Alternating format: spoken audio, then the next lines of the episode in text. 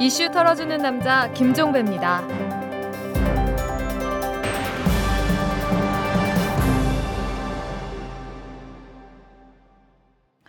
6월 4일 월요일에 보내드리는 이탈남입니다.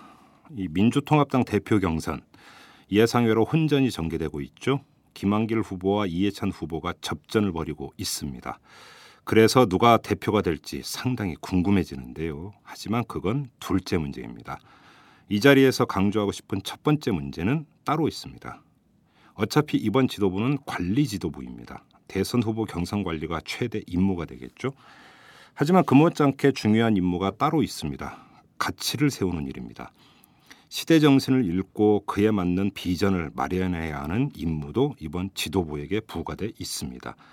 후보 경선 관리를 아무리 잘해도 비전을 제시하지 못하면 말짱 공연불이 되니까요.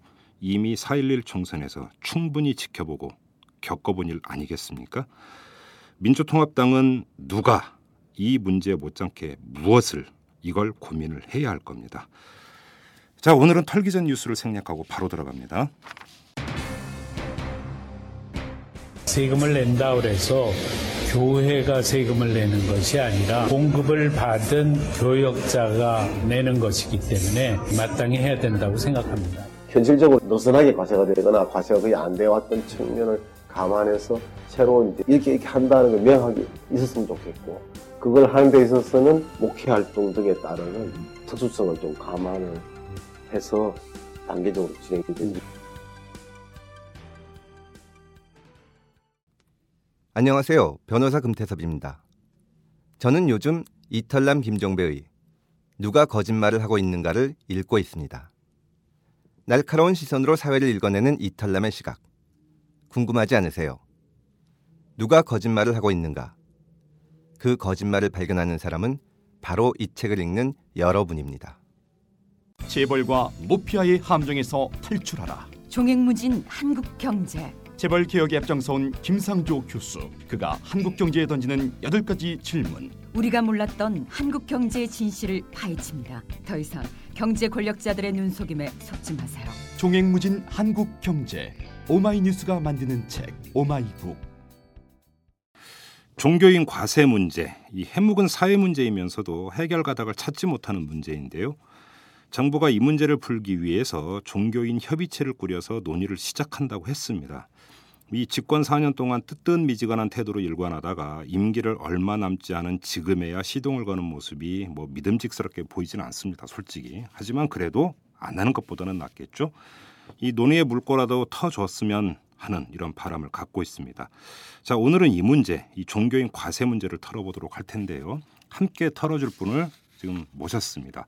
최호윤 회계사이신데요. 이 최호윤 회계사는 교회 재정 건강성 운동 실행위원장을 맡고 계신 분이기도 합니다. 자, 회계사님 안녕하세요. 네, 안녕하세요. 네, 지금 제가 종교인 과세 문제 이렇게 용어를 표현을 했는데 과, 종교인 과세라고 표현을 하면 안 된다라고 지금 회계사님께서 방송 들어가기 전에 이제 저한테 말씀을 하셨어요. 왜 과세가 아닙니까? 음, 그러니까 과세라고 하는 표현은 네. 부가 징세. 그렇죠. 징세죠. 징세. 예. 그러니까 예. 누군가 국가가 예. 그 납세자 세금을 부담해야 될 그 납세자에게 네. 세금을 부과하고 그거를 이제 징세하는 절차의 개념이죠. 그렇죠. 근데 지금 소득세 체계는 네. 그 납세자가 네. 그러니까 국민들이 스스로 자진납 신고를 하고 원천징수죠 원천징수 어, 아니요 그러니까 소득세의 부분이 네. 두 가지로 있어서 예. 하나는 원천징수 당하는 부분도 있고 예. 종합소득 이제 어제 아, 5월 저 같은 저 같은 저 같은 사람 그렇죠 예. 일반적인 근로소득자는 원천징수이고 저 같은 이제 프리랜서는 5월 말에 꼭 종합소득세 예, 신고를 예. 해야 되고 그때는 이제 자진 신고죠 자진 납부가 되는 그렇죠. 거죠 그러니까 그런 개념이기 때문에 소득세 음. 원 개념은 네. 자진 납부 개념이기 때문에 아. 소득세 납세라는 용어가 더 맞다. 더 체계에 맞고 예. 그렇습니다. 그래요. 그러면 이 종교인 과세가 아니라 종교인 납세. 예, 예. 네, 그러면 지금부터 이제 용어는 그렇게 통일을 해서 쓰도록 하겠습니다. 예. 자, 이제 하나하나 좀 이제 풀어갔으면 좋겠는데요. 먼저 이 문제의 핵심이 뭐냐를 짚기 전에 그 현실부터 좀 일단 알아봤으면 좋겠습니다. 그러니까 이 종교인 납세 문제가 제기되는 이유가 종교인도 소득이 있지 않느냐. 네. 그런데 왜 소득세를 내지 않느냐?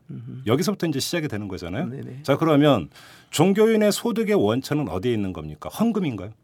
그렇죠. 그렇죠. 그런데 이제 이게 근데 일률적으로 보통 이제 그 목사 한 분이 월 소득이 어느 정도 된다는 평균을 내는 건 거의 불가능한가요? 현재 통계 자료가 없습니다. 아예 없습니까? 네. 어, 예를 들어서 교회별로 아 우리는 1년 동안 헌금을 얼마를 모았다 이런 것들이 뭐 예를 들어서 집계가 된다든지 이런 게 아예 없나요? 어, 이 결산서, 재정 결산서는 있는데 네. 이 결산서가 지금 현재 전체적으로 공개되는 어, 상황이 아니고 아, 교회가 공개를 안 해도 됩니까? 어, 내부적으로 교인들 간에 공개하고 얘기는 하지만은 네. 어, 예를 들어서 기업들이 네. 결산서 네. 공개 공시하는 것 같이 예. 완전 오픈되는 이런 현상은 아닙니다. 근데 이제 교단이 있잖아요. 예, 예. 이제 교단에서 이제 1년에 한 번씩 이렇게 한 번 이제 쭉 모아서 집계를 낸다든지 이런 것도 없습니까? 어, 그렇게 통계를 내려고 하면은 예. 결국 결산서를 만드는 체계, 네. 계정 과목을 어떻게 분류하고 이럴 때는 어떻게 표시하고 예를 들어서 회계 기준 그렇죠. 예. 그런 회계 원칙들이 다 공유된 결산서가 나와야 그렇죠. 통계치로서 의미가 있는데 네. 지금은 그렇게 나와 있는 어, 기준 자체가 예. 공, 어, 공식적으로 통용되는 부분이 그 어, 통합 쪽에서 네. 그 일부 하나 나와 있는 경우만 있고 예. 다른 경우는 뭐 그런 구체적 기준이 없다 보니까 예. 그 통계를 내는 것 자체가 예. 어, 실제로 의미가 없습니다. 아, 어, 예를 들어서 저희가 한 5년 전에 예. 그 교회들 현재 결산서가 어떤지 네. 한번 통계 작업을 시도를 해봤습니다. 아 했었습니까? 예, 예. 물론 모집단이 적기 때문에 네. 그 모집단 규모가 저 작아서 뭐 전체를 대변한다고 얘기하는 어렵지만 예. 모였던 그 수집한 자료의 결산서 체계는 다 다르기 때문에 어. 그 통계 작업하기 이전에 분류해서 어떻게 분류로 공통 분모로 끌어줄 건가가 가장 큰 난제였습니다. 항목부터 통일을 시켜야 되는데 예, 예. 그게 어렵다. 예, 예. 그러면 그러면 한 교회 안에서 네네. 그 교인들에게는 공개를 합니까? 일반적으로 거의 모든 교회가? 어, 100% 다라고 얘기하는 어려운데 예. 어, 많은 교회들이 그렇게 지금 하고 있습니다. 아, 하고는 있습니까? 예, 예. 어, 그리고 이제 그거에 대해서 보통 수긍하는 분위기인가요? 결산 공개를 하면? 뭐 예를 들어서 대한민국 결산을 공개 국회에서 통과시켰다 해서 국민들이 다 알고 있습니까? 모르죠. 뭐 비슷한 예입니다. 아 그렇습니까? 아니 근데 국가 예산이 워낙 어마어마한 천문학적인 숫자니까 다 알 수가 없다 하더라도 교회는 그, 그 정도는 아니잖아요. 그래.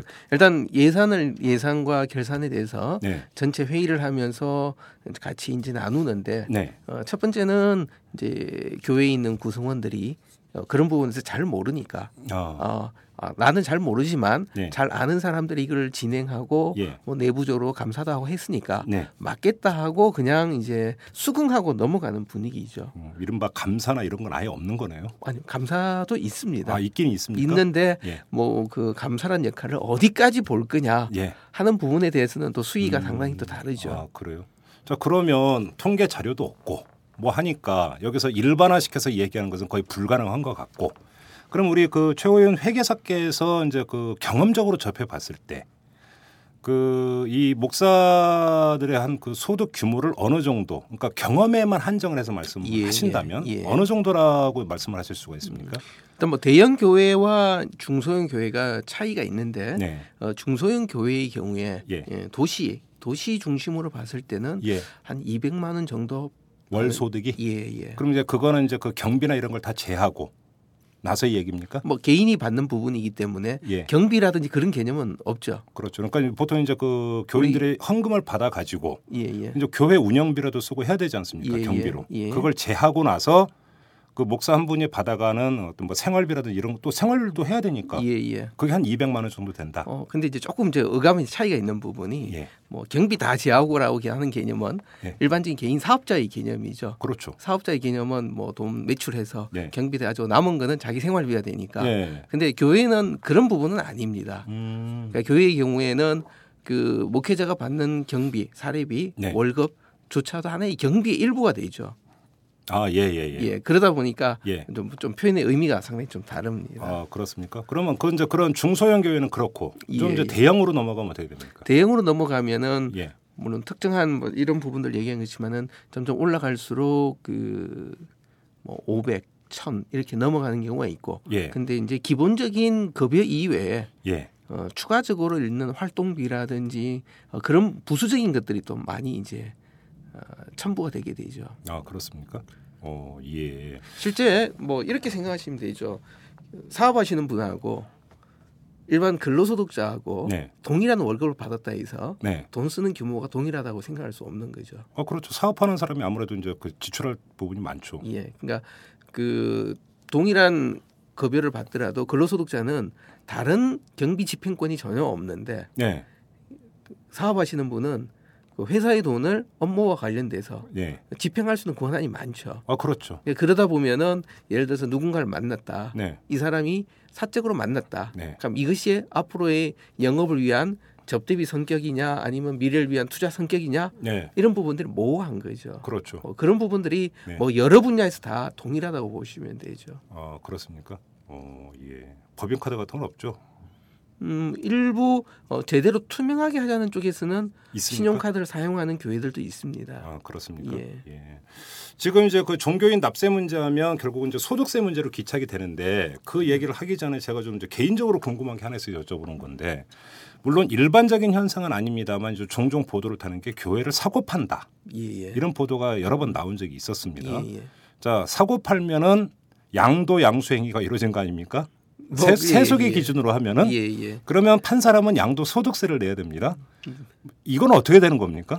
어, 일단 엄격한 이제 세법 차원에서 보면은 네. 세법 소득세는 소득 원천설이라 해서 예. 그 과세하는 대상을 구체적으로 열거하고 있고 네. 그 중에 하나가 양도소득인데 네. 양도소득의 대상은 아닙니다. 교회는 예. 음. 그리고 왜냐하면 그거 자체가 예. 원칙 원천적으로 양도의 대상이 아니기 때문이죠. 음, 영리를 추구하는 어떤 뭐 저건 아니니까. 뭐 주식을 갖고 있는 지분을 넘긴다든지 그런 부분도 아니기 예, 때문이죠. 예, 예.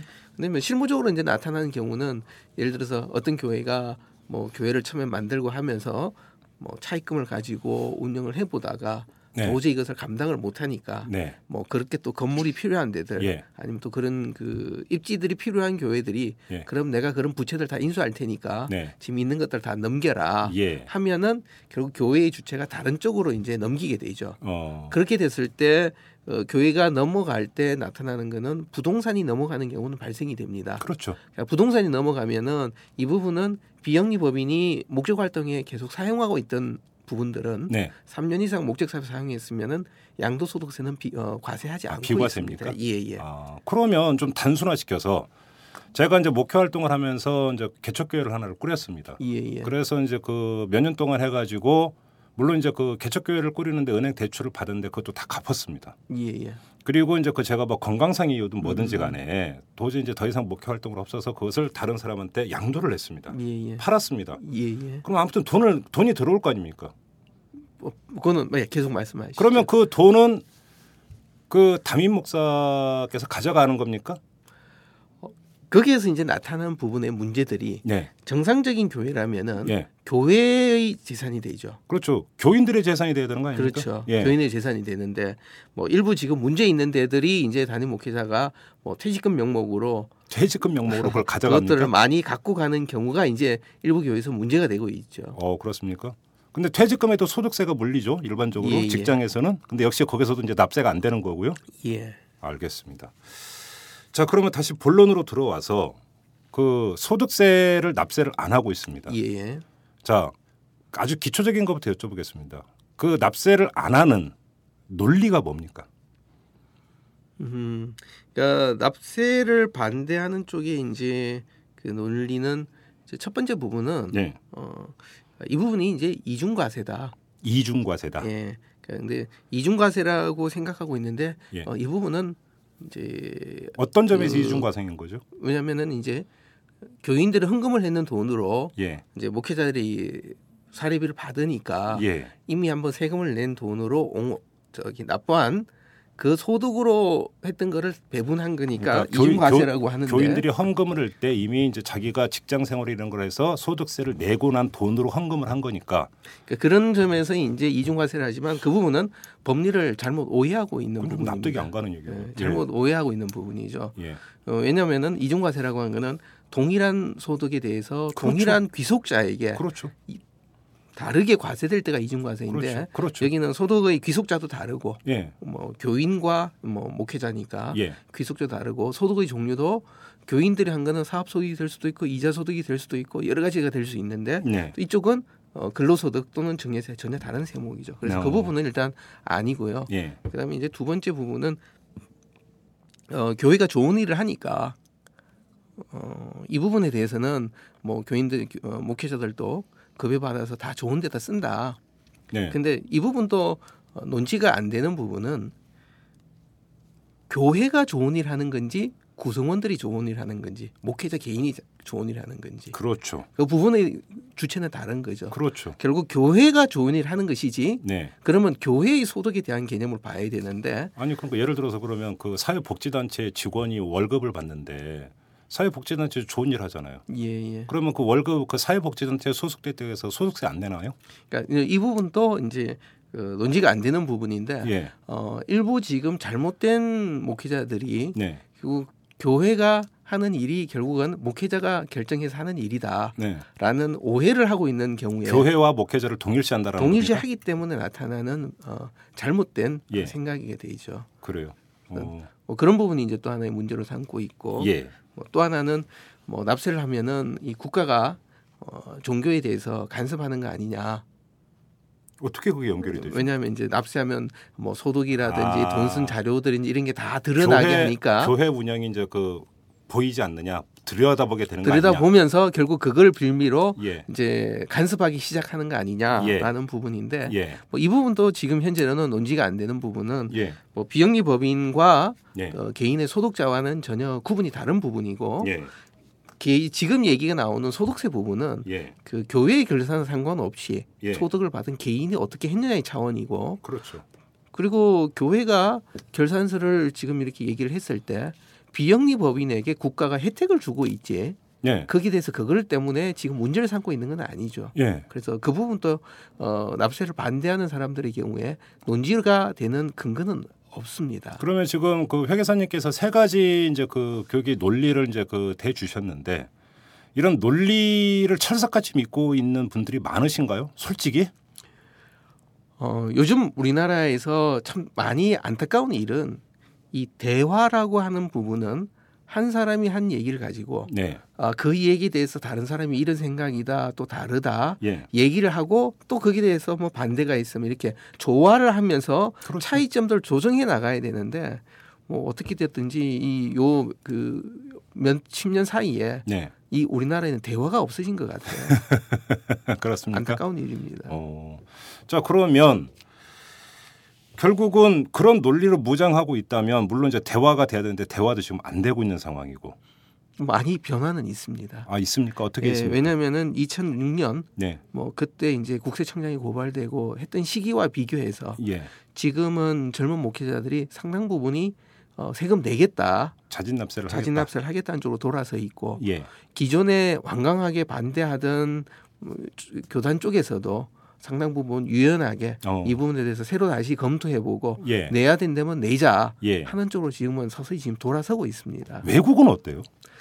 어, 솔직히 제가 외국은 자세하게 검토는 못했습니다. 아, 그렇습니까? 예. 어. 어, 외국의 경우는 우리와 다르게 예. 예를 들어서 뭐 독일 같은 경우는 예. 뭐 국민들 전체에게 그 종교세를 받아서 어. 목회자들 성직자들도 하나의 공무원 같이 이제 아, 월급을 같이 주, 월급을, 월급을 주고 이러니까 국가에서 예. 오. 그러니까 이제 얘기가 이제 좀 많이 다르죠. 시스템이 완전히 다르네요. 예. 아. 그리고 또 반대로 미국 같은 경우는 그 비영리 단체에 대해서 어떤 인정된 여러 가지 요건들 충족하는 경우는 혜택을 상당히 많이 부여하지만 예. 또 반대로 요구하는 것도 또 꽤 상당히 까다롭죠. 아. 그런 요건들 충족 안 되면 예. 언제든지 다시 그 혜택들 다 박탈돼 음. 버리고요. 그러니까 그러면 좀 전에 그 회계사님께서는 젊은 목회자를 중심으로 자진 납세 움직임이 일고 있다고 말씀을 하셨습니다. 예, 예. 그러면 그 분들은 실제로 납세를 했습니까? 지금 하고 있습니다. 그러면 세무서에서 이제 다 받아줬습니까? 예, 예. 근데 그러면 자진 납세인 경우면 받아주고, 예, 예. 그러니까 자진 납세를 안 하면 그냥 과세 안 하고 이러고 있는 겁니까? 우리 세무 당국은? 어, 세무 당국은 일단 기본적으로 네. 국민들이 자진 납세를 원칙으로 하고 있고. 네. 만약에 세금 안 냈다. 네. 그러면 국, 세청은 납부한 날로부터 네. 납부 기한으로부터 5년 이내 언제든지 예. 내가 가서 조사해서 추징하겠다 예. 할수 있는 권한을 유보하고 있죠. 예. 자 그러면 이제 이 대목에서는 이제 납세가 아니라 과세라는 표현을 써야 될 것 같은데 자 그러면 현재의 법률 규정으로 볼 때 종교인에게 소득세를 과세할 수 있는 근거 규정이나 이런 게 다 완비되어 있습니까?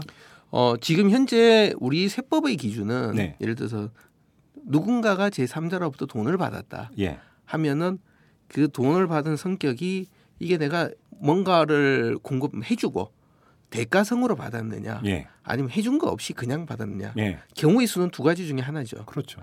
내가 대가성으로 받았으면 소득세가 과세되고, 예. 그게 법인인 법인세가 되고, 근데 대가가 없었다면은 예. 현재 세법은 증여세를 과세하고 있죠. 그렇죠. 그러면 누군가로부터 돈을 받았다면은 소득세나 증여세 두 가지 중에 하나는 납부를 해야만 됩니다. 네.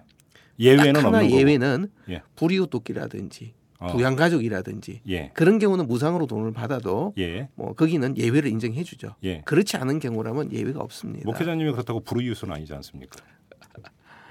예. 그렇죠. 그러면 그 지금 그 회계사님이 그 전해주신 대로라면 당연히 과세를 해야 되는 거 아닙니까?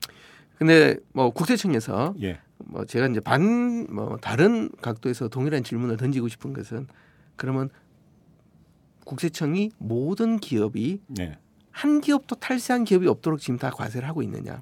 아니죠. 뭐 같은 관점입니다. 음, 그러니까 결국 얼마를 그 받는지를 알아야 또 과세를 하죠. 그렇죠. 그게 국가, 없는 거죠. 예, 그러니까 지금 국가 그 징세, 네. 뭐 이제 세수 확보하는 차원에서 볼때 네. 결국 가장 좋은 거는 국민들이 다 빠짐없이 납세하고 하는 네. 것이 가장 좋고 예. 그런데 뭐 기업도 그렇고 예. 일부 뭐 세금을 몰라서 안 내고 의도적으로 안 내는 경우들이 막 섞여 있다가 보니까 네. 뭐 국세청 입장에서 예. 파악되고 확인되는 것들은 일단 가능한 한 세수를 이제 과세하고 있죠. 네. 그러면 과세를 하기 전에 과세의 근거 자료부터가 일단은 마련이 돼야 되는 거 아닙니까? 예, 예. 세무당국 입장에서는. 예, 예. 그러면 목회자한테 그 목회자 이제 급여라고 이제 표현을 하죠. 예, 예. 급여 산출 기준이라든지 항목이라든지 이런 일단 통일이 먼저 돼야 음흠. 과세의 그 근거가 먼저 마련이 될 거 아닙니까? 어, 세법 체계는 예. 그 항목에 대해서는 별로 관심 없습니다. 예. 뭐 근로하면서 받았던 것 중에 예. 식대 명목이냐, 예. 자녀 양육비 명목이냐, 아니면 이런 방송국이라든지 취재 수당이냐, 예. 연구소의 연구직이냐, 예. 그 제외하고는 대부분 다 과세입니다. 어. 그래서 뭐 항목 자체는 중요하지 아니요. 않죠. 그러니까 그 한 목회자가 그럼 얼마를 받았느냐는 일단 알아야 파악을 해야 과세를 하니까 그렇죠. 여쭤보는 겁니다. 예, 예. 근데 지금 모른다라는 거 아니에요. 예. 교단도 모른다면서요. 그러니까 과세할 방법이 없는 거니까 그러면. 어, 지금 그 부분이 이제 바뀌기 위해서 예. 어, 저는 지금 계속 얘기하고 있는 부분 중에 하나가 그러면 기업들은 왜 소득세 직원들 거 다 원천 징수하느냐? 네. 기업들은 하는데 왜 비영리 쪽은 안 하느냐? 예. 기업들은 그 원천 징수에서 국가에 보고하지 않으면은 예. 이 부분이 비용으로 인정이 안 되기 때문에 아. 본인의 소득세나 본인의 법인세가 늘어나게 되죠. 법인세가 왕창 늘겠죠. 그렇죠. 비용 처리 안 되니까. 비용 처리 안 되니까. 예. 그러다 보니까 예. 기업들이 영리 조직들은 세금을 줄이기 위해서 납부할 법인세 소득세를 줄이기 위해서라도 음. 원천 징수를 정확하게 하고 있는데 네. 비영리 쪽은 이 부분이 후원금이라든 이런 부분으로 들어오다 보니까 이 법인, 부분을 안 했다 해서 법인세도 안 내잖아요. 법인세나 소득세가 없습니다. 예. 그래서 저는 개인적으로 지금 계속 얘기하는 부분은 후원금으로 기부금 공제받는 후원금 단체들은 공익법인이죠. 네. 공익법인들의 비용 사용 내역에서 예. 원천 징수했는 내역을 적정한 지출 내역으로 인정하자 예. 하는 규정들을 세법에 더 추가시켰으면 하는 게 개인적으로 계속 그럼 어떻게 어, 어떻게 바뀌는 거죠? 만약에 그게 만약 그게 됐다면은 예. 기붕을 받았는데 그 소득세 신고를 안 하게 되면은 예. 그러면은 그 부분이 목적 사업에 사용 안 한 걸로 보면은 받은 금액만큼을 정리세를 납부해야 되죠. 그러면 이제 그거 헌금도 거기에 포함이 되는 겁니까? 포함되는. 그러면 기분이. 사실상 이제 그 교회 입장에서는 거의 모든 어떤 그 수입이 단저 그 신고가 돼야 된다는 얘기가 되는 그런 거죠. 그런 개념이 되죠. 어, 그렇네요. 그래서 아주 뭐 간단한 간단하게 그렇게 법이 개정되면 되는데 예. 왜안 됩니까 근데? 뭐 아무도 국회의원에서 발의도 안 해주고 예. 뭐 저를 국회의원으로 안 보내주더라고요. 뭐 정치할 생각은 없습니다. 교계가 무서운가요? 그럼 국회는 그런 건가요? 어 교계가 국회를 무서워하지는 않습니다. 아니요, 국회가 교계를 뭐 종교계를 무서워하죠. 예, 그렇죠. 예. 어 그것 때문에 그러는 겁니까? 그거보다는 그쪽 부분에 대해서 연구하는 국회의원이 없었기 때문이라는 생각입니다. 하긴 그거 연구해서 법안 발의한다고 해서 본인한테 정치적으로 득될 건 별로 없어 보입니다. 예. 사실. 근데 지금 말씀하신 게 꼭 교회에만 한정되는 얘기죠. 아닙니다. 그 사찰이라는 얘기도 동일한 거죠. 동일 다 동일한 얘기죠. 다 동일한 얘기죠. 어, 사찰이나 이런 쪽으로 들어가면 더 큰 문제가 되죠. 왜요? 어, 제가 뭐 하다 보니까 네. 그 사찰 관련된 감사도 이렇게 몇 번 이렇게 했었는데 예, 예, 예, 예. 그 기독교는 그래도 내부에서 야 이거 우리 잘못됐다 세금 예. 내자 하면서 예. 계속 뜯으니까 예. 솔직히 이제 언론 보도는 기독교가 제일 많이 나옵니다. 아 예 예. 근데 이제 불교 쪽은 실제 예, 주지 스님이 쓰시는 그 시주암에 네. 대해서는 아무도 타치를 안 합니다. 아 그래요? 그리고 뭐 결산서 공개 이런 얘기 전혀 없고요. 그 시주암이 얼마 시주됐는지 아무도 모르는 거예요. 아무도 관리 주지 스님 외에는 예, 더 이상 뭐 관여 안 하는 부분이죠. 아 그런가요? 물론 뭐 거기에서 예. 또 어떤 스님들은 뭐 아니라 하고 또 풀어놓으시는 분도 계시겠지만은 예. 뭐 여기에서는 결국 이제 어, 객관적인 통계가 없기 때문에. 근데 주지스님 같은 경우는 속세를 떠나서 그 수도 정진하시는 분인데 돈 쓸 일이 뭐가 그렇게 많나요? 음, 이해 안 되는 부분입니다. 그렇습니다. 그리고 또 하나 부분이 예. 그 기독교, 캐톨릭, 불교 네. 크게 이제 3대 종교를 비교해 보면은 예. 어, 불교와 캐톨릭은 결혼을 하지 않습니다. 그렇죠. 독신으로 예. 예 있고 예, 예, 그리고 불교와 캐톨릭은 그 생활 근거 자체가 절과 성당에서 모두 제공이 됩니다. 그렇죠. 그러다 보니까 실제 본인이 뭐 이렇게 소비해야 될 금전이 거의 없죠. 생활비라고 지급될 지출될 게 거의 없죠. 거의 없죠. 예. 그런데 상대적으로 이제 기독교 쪽은 네.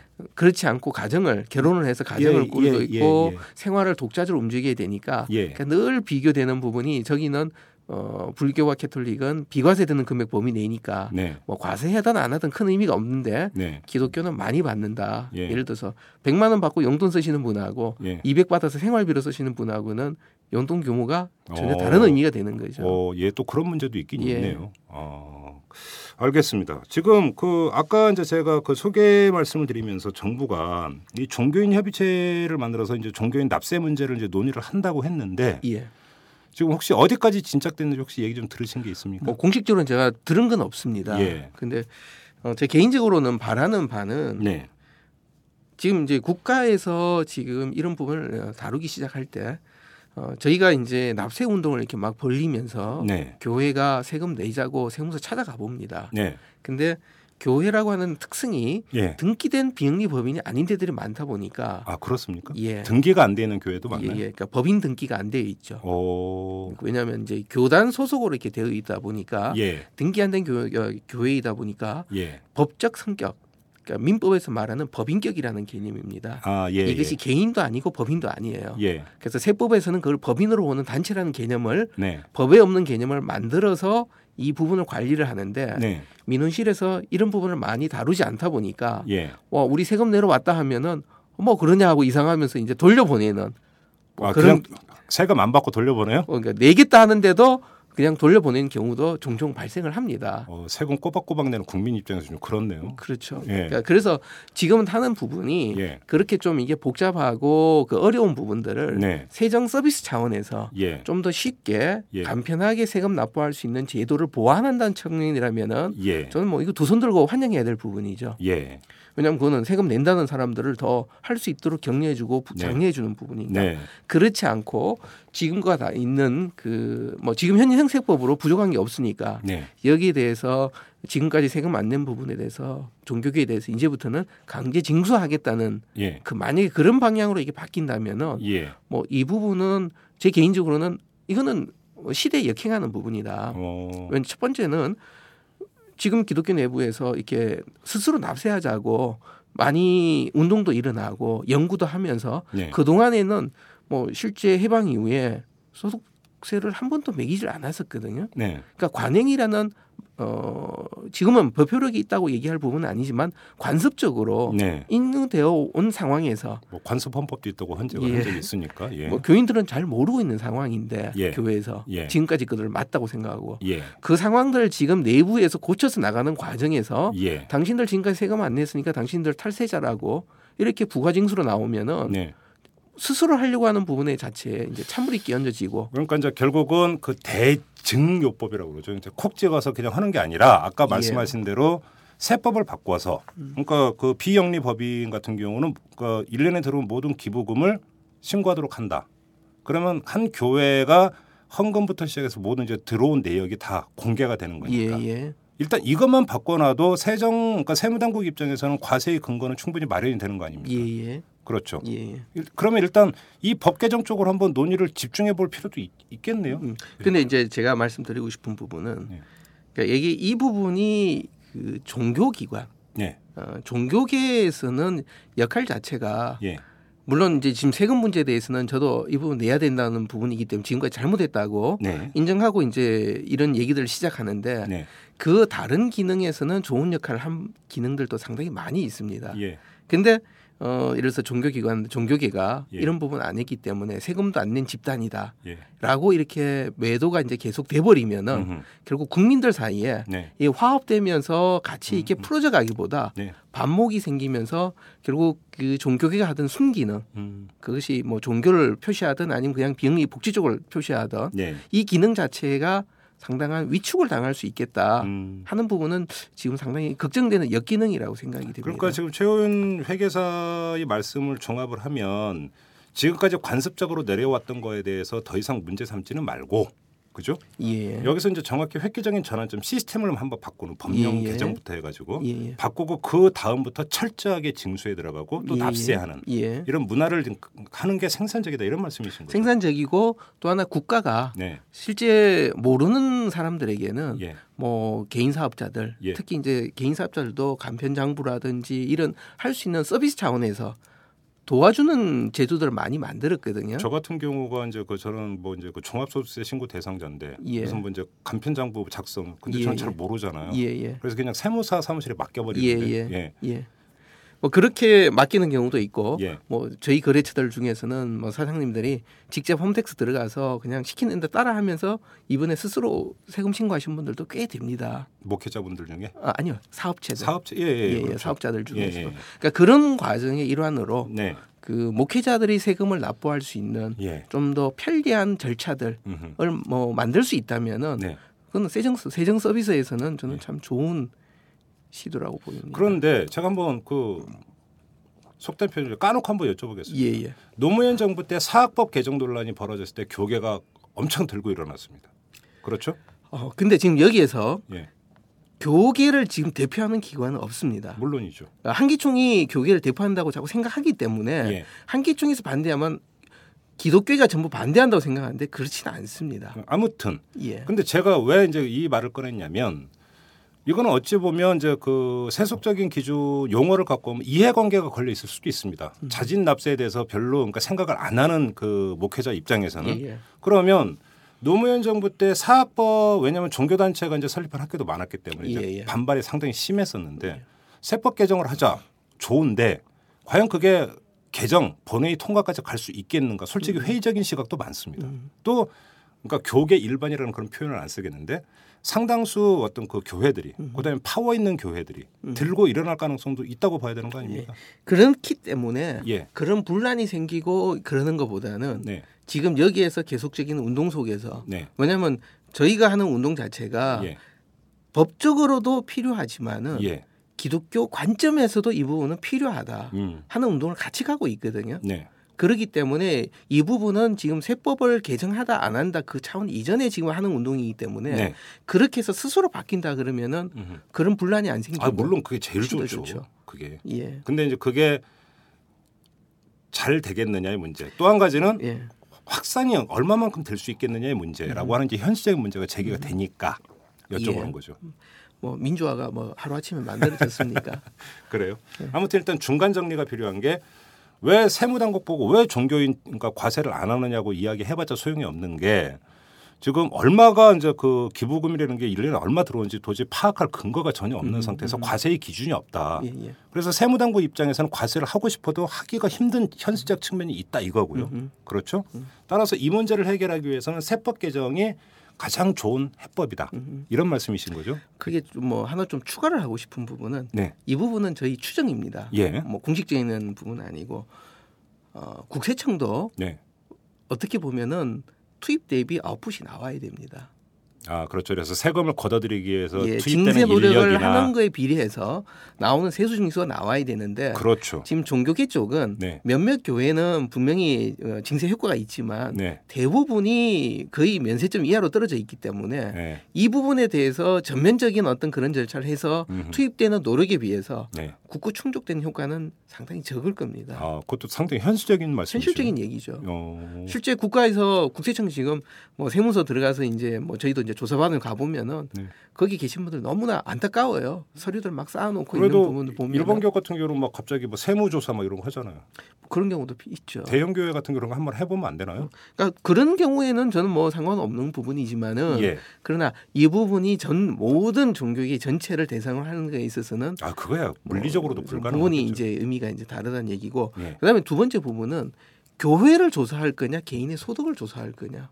아, 지금 예. 이 부분 차이가 다른 부분이거든요. 아, 그렇죠. 지금 얘기가 계속 이제 그 논의들은 보면은 소득세 얘기를 하면서 교회를 자꾸 focusing을 맞추고 있습니다. 네. 그러니까 실제 소득세 문제를 얘기한다면은 네. 어, 지금 예를 들어서 소득 우리 조사한다 그러면은 특정인의 예를 들어 증여세나 이런 부분 조사하면 특정인의 모든 그 가족들의 금융 거래까지 뭐 마음 먹으면 언제든지 다 국세청 뒤질 수 있습니다. 예. 뭐 그렇게 개인의 소득 변동의 내용을 보고 네. 당신은 이 소득 어디서 나왔느냐, 네. 증여냐, 소득세냐 하고 이제 가는 거 예. 그런 것들은 뭐 조사로서 의미가 있지만은 예. 교회를 조사한다 해서 예. 이 소득세 문제가 뭐 해결될 부분은 아닙니다. 어, 예, 예. 무슨 말씀인지 알겠습니다.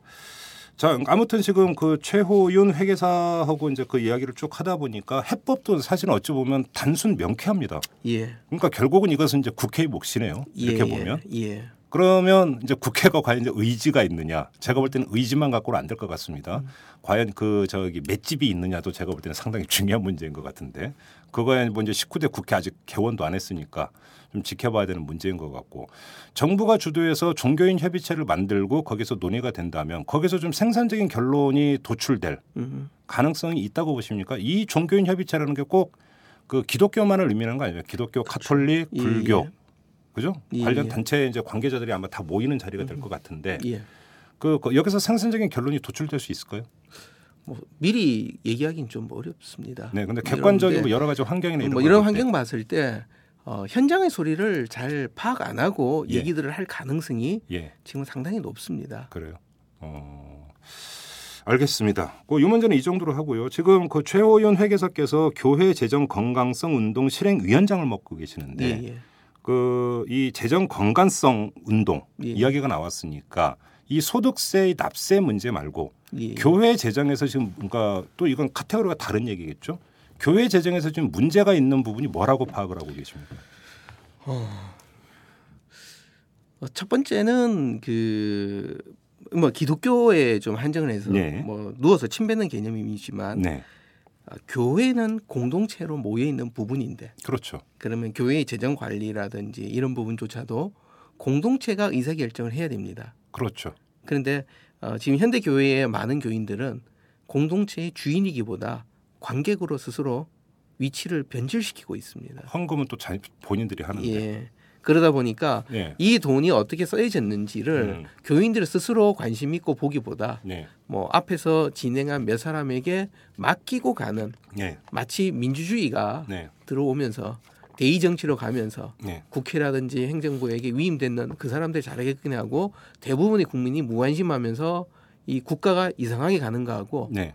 거의 같은 맥으로 교회들이 지금 잘못 가는 경우들이 있습니다. 까놓고 제가 한번 여쭤보겠습니다. 이제 일부 이제 그런 보도도 있었기 때문에 여쭤보는 건데 이제 큰 교회의 경우에 교회 재산이 상대적으로 많겠죠. 예, 예. 그런데 그 교회 재산은 말 그대로 교인들의 헌금으로 이제 그 조성된 재산이고 예, 예. 그럼에도 불구하고 그 큰 교회에서 아주 강력한 파워를 발휘하고 있는 음흠. 그런 그 목회자께서 음흠. 자기 자제나 이런 사람들의 사업 자금이라든지 음. 이런 걸로 교회 재산이 있든가 그 투자되는 경우도 있는 걸로 저는 알고 그렇죠. 있는데 특징 교회에서 그랬었죠. 네. 네. 이거는 있을 수 없는 일 아닙니까? 예, 있을 수 없는 일이죠. 왜 그게 제어가 안 되죠? 첫째는 지금 비영리 조직들이 네. 단식 부기로 회계처리를 하고 있습니다. 단식 부기입니까? 예. 단식 부기가 문제가 되나요? 제가 회계를 잘 몰라서. 예. 그러니까 단식 부기는 예. 그러니까 현금이 들어오고 나간 부분만 얘기를 하거든요.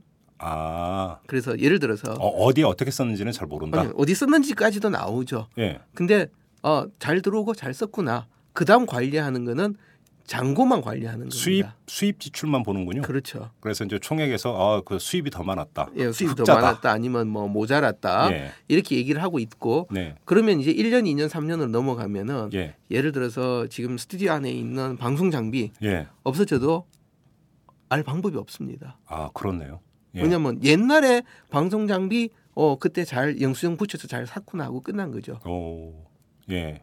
그리고 뭐 빼, 누구한테 그러면 그 이야기는 빼돌려질 수도 있다. 가능성이 그렇게 열린다. 나올, 그거를 찾아낼 방법이 없다는 얘기죠. 아니 그 대형 교회도 단식 부기 합니까? 뭐 지금 비영리 단체는 예. 뭐 거의 99.9% 개수의 그 단체 수의 기준으로 보면 99.9%가 단식북이라고 보시면 됩니다. 초대형 교회도요? 예. 어 그렇습니까? 뭐 일부가 몇 교회가 복식북이로 지금 하고 있는 데도 있고 네. 또 전환을 하려고 하는 부분이 있지만 예. 지금까지는 단식북이를 해왔고 아. 지금 보도에서 문제가 되는 교회도 단식북이였습니다. 그렇습니까? 예. 아 허점이 거기에 있네요. 예. 음. 그리고 또 어떤 문제가 있습니까? 교회 재정 운영에 있어서. 그 하나는 뭐 지금 얘기하다 나온 부분이 이제 그 단식부기로 회계처리를 했다는 점, 네. 구성원들이 그게 참여 의식이 이제 적 없다는 부분. 예. 그러다 보니까 이 정보 공유를 안 하고 있다. 아. 그 정보 공유란 거는 이 정보 공개라는 의미가 되죠. 네. 정보 공개 차원은 최소한 내부에서는 무조건 100% 돼야 된다. 음. 그리고 저희가 하는 운동 중에 하나는 교회가 있으면 무슨 사적 집단이냐. 예. 이거는 공공성을 갖고 있는 집단이기 때문에 그렇죠. 내부가 아니라 대외적으로 공개하자. 아, 예, 예, 하는 예. 부분이 이제 저희가 하는 운동 중에 또 예. 하나의 맥입니다. 예, 예. 아. 그리고 지금 말씀을 듣다 보니까 단식부기 하니까 갑자기 퍼뜩 떠올랐는데 아까 이제 그 초입부에서 급여 이야기가 나오면서 그 교회 안에서는 교인들을 상대로 결산 그 발표를 한다고 했지만 예. 그 발표되는 결산이라고 하는 것도 뭐 사실상 별로 의미가 없는 거네요. 단식 부기를 해버리면. 단식 부기에서 이제 항목을 여러 군데로 나누는 거죠. 예. 근데 뭐 아까 제 단식 부기 좀 이렇게 섭섭하셨지만 예. 그 동안에 뭐 우리나라 큰 국가도 예. 단식 단식 부기 하다가 최근에 이제 복식부기 아, 아직도 완벽하게 도입된 건 아니죠. 아 그래요. 저 학교 다닐 때 그 상업 시간에 복식 부기 이런 거 배운 거는 기억이 나는데 숫자만 나오면 제가 약해가지고 이걸 복식부기요.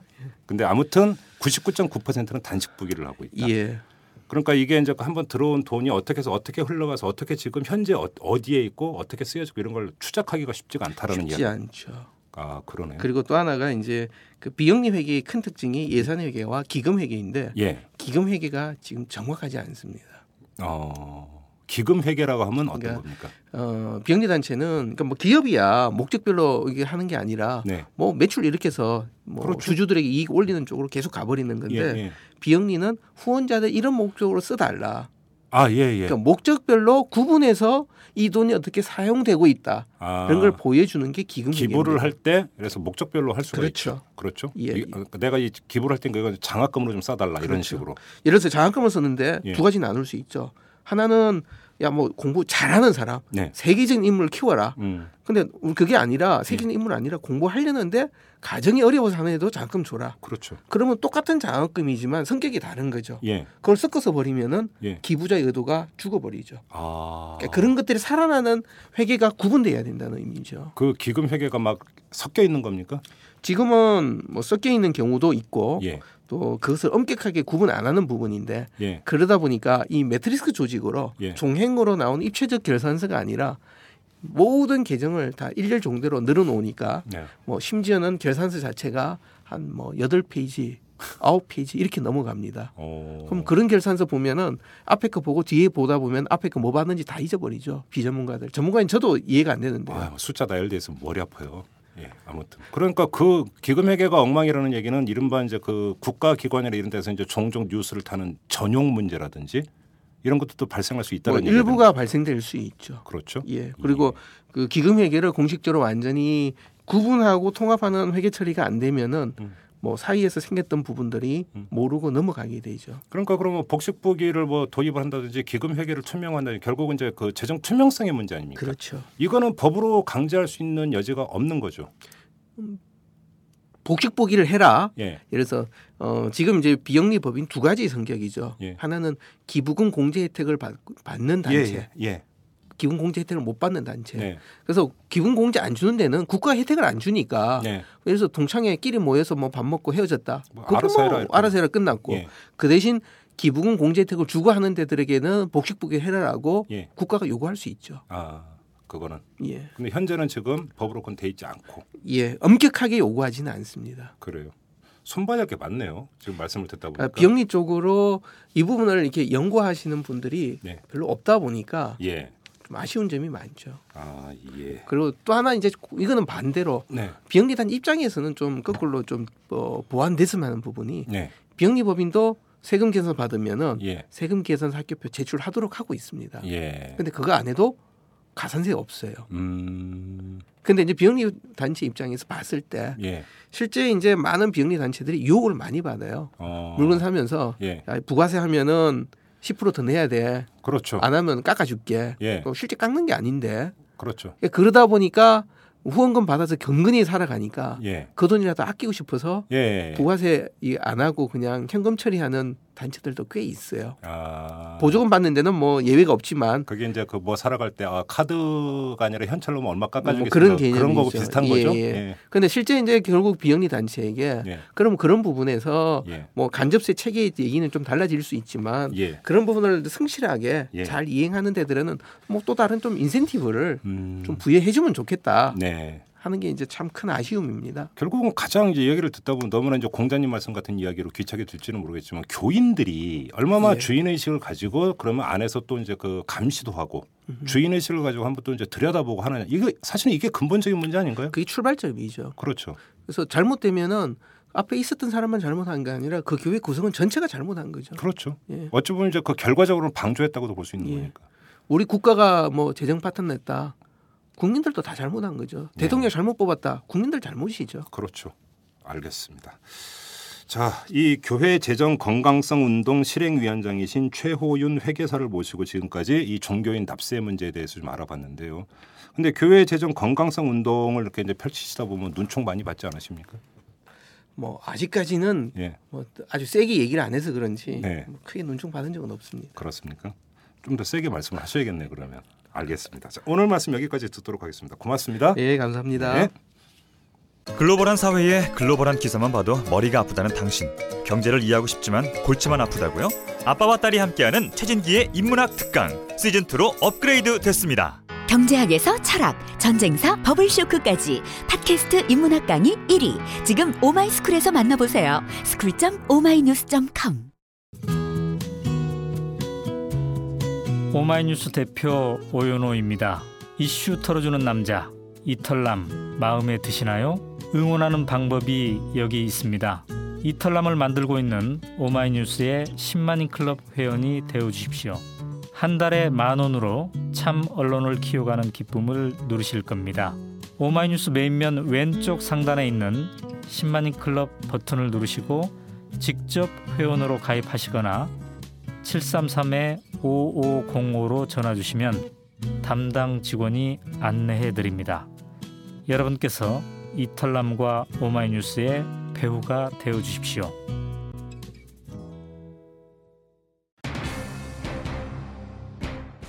종교단체는 그 어느 곳보다 모범적이어야 하고 그러려면 먼저 깨끗해져야 합니다. 이건 당위입니다. 그런 점에서 종교인 납세 주장은 타당한 것이겠죠. 아울러 이 관련법 정비도 시급해 보입니다. 특히 세법 말이죠. 좀 전에 최호윤 회계사와의 그 인터뷰 과정에서 그 중요성과 필요성 충분히 강조가 됐습니다. 자, 국회의 분발이 필요해 보입니다. 이만 마치겠습니다. 지금까지 이탈남 김종배였습니다.